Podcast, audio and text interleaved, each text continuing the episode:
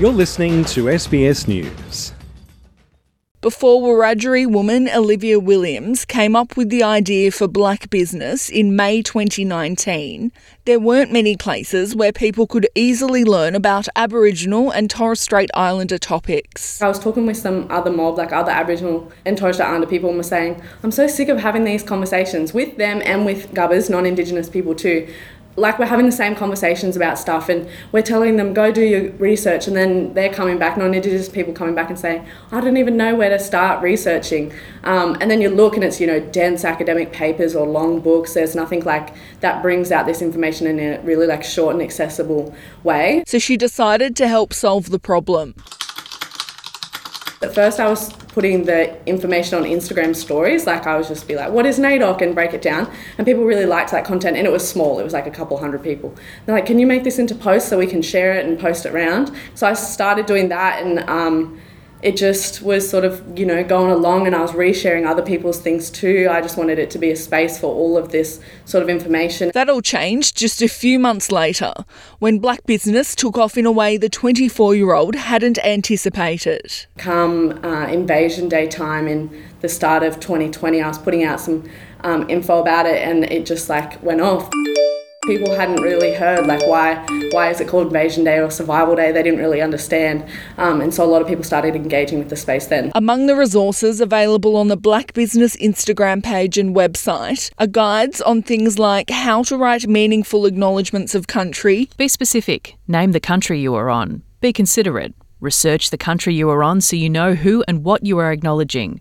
Be creative. Adapt an acknowledgement to your context be confident, speak with purpose, and breathe. The meaning behind Sorry Day? To acknowledge and remember the mistreatment of Aboriginal and Torres Strait Islander children at the hands of government policy. And the difference between cultural appreciation, celebrating or honouring aspects of a culture by someone not of that culture in a way that is permitted, respectful, genuine, and meaningful. And appropriation. Non-permitted, inappropriate, and or disrespectful use of aspects of a culture by someone not of that culture. Our content is mostly significant dates um, because no one's that people aren't googling what is sorry day like we need to hit all those big dates. Then responses to things that are happening like um, destruction of sacred sites or things like that or um, deaths in custody. Ms williams says there is a wide variety of content available by first nations people. Talking with mob really strengthens my knowledge as well as engaging with resources by aboriginal and torres strait islander people.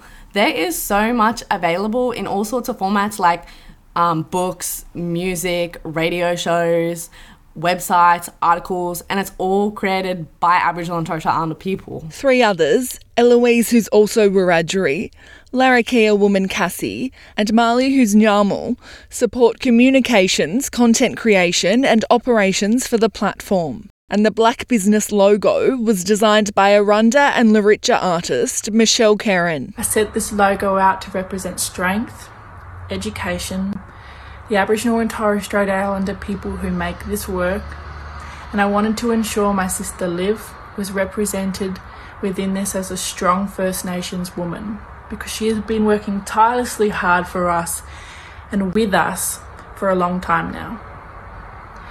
This logo represents country and takes a contemporary look of culture and identity through the symbols and the use of colours. In just over two years, the Blak Business Instagram page has generated more than 134,000 followers. Ms. Williams explains why she thinks it resonates with so many people. The commitment, advocacy, and passion of many people's past and present has meant that society is becoming more aware about Aboriginal and Torres Strait Islander peoples and history and matters and so on.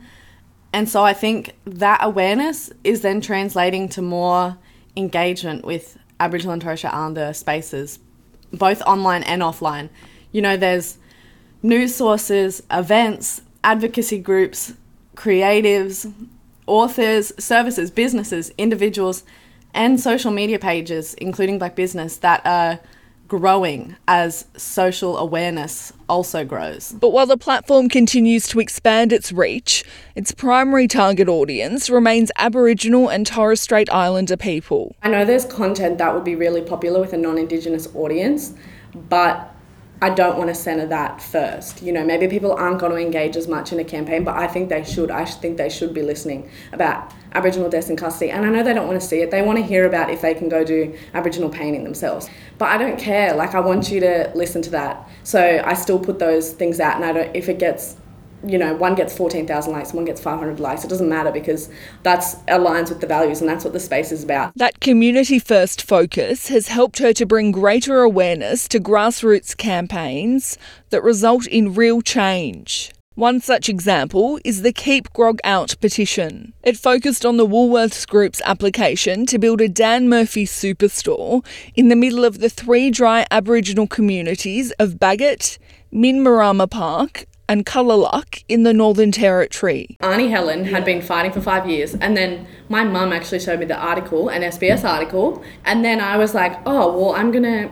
I have to do something about this. I just shared the article to begin with, but people wanted to do more, and then um, that's how the petition came. More than 155,000 people ended up signing the petition, which led to the Woolworths Group revoking its application. I really want communities to be empowered. I want people to know that they, if they have access to a social media, then they can, or to the internet, they can start a petition and things by themselves and, you know, be community building and get things out. As with anything that happens online, Ms. Williams has had to deal with her fair share of trolls. She says they're mostly white males between the ages of 12 and 16. I try to encourage parents, you know, like, do you know what your kids are doing on social media? Because I click through on these profiles, I can see what basketball team they play for, I can see who their mates are, what school they go to. There is nothing stopping me from ringing schools and being like, this kid is calling me this, that, and the other, you know what I mean? But rather than get them in trouble, she'd rather they learn why their comments aren't okay. What is missing? Because I think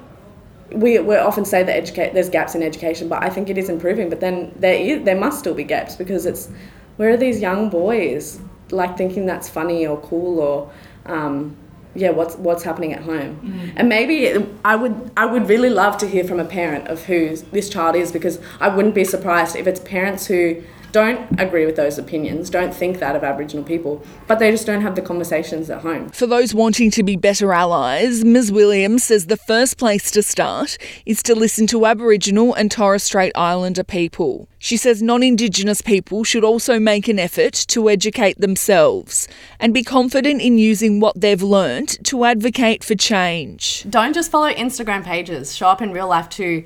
That might look like going to protests or standing up for a friend or colleague who's experiencing racism, or advocating for your school library to include more titles by Aboriginal and Torres Strait Islander authors, or signing online petitions like Our Island's Our Home and writing to your local member about other campaigns. And as for what the future holds for Blak Business, there is so much information available out there. I would really like to continue developing the website because there's an opportunity to include and empower more voices through longer content, different formats of content, and direct links to additional resources. Amy Hall, SBS News.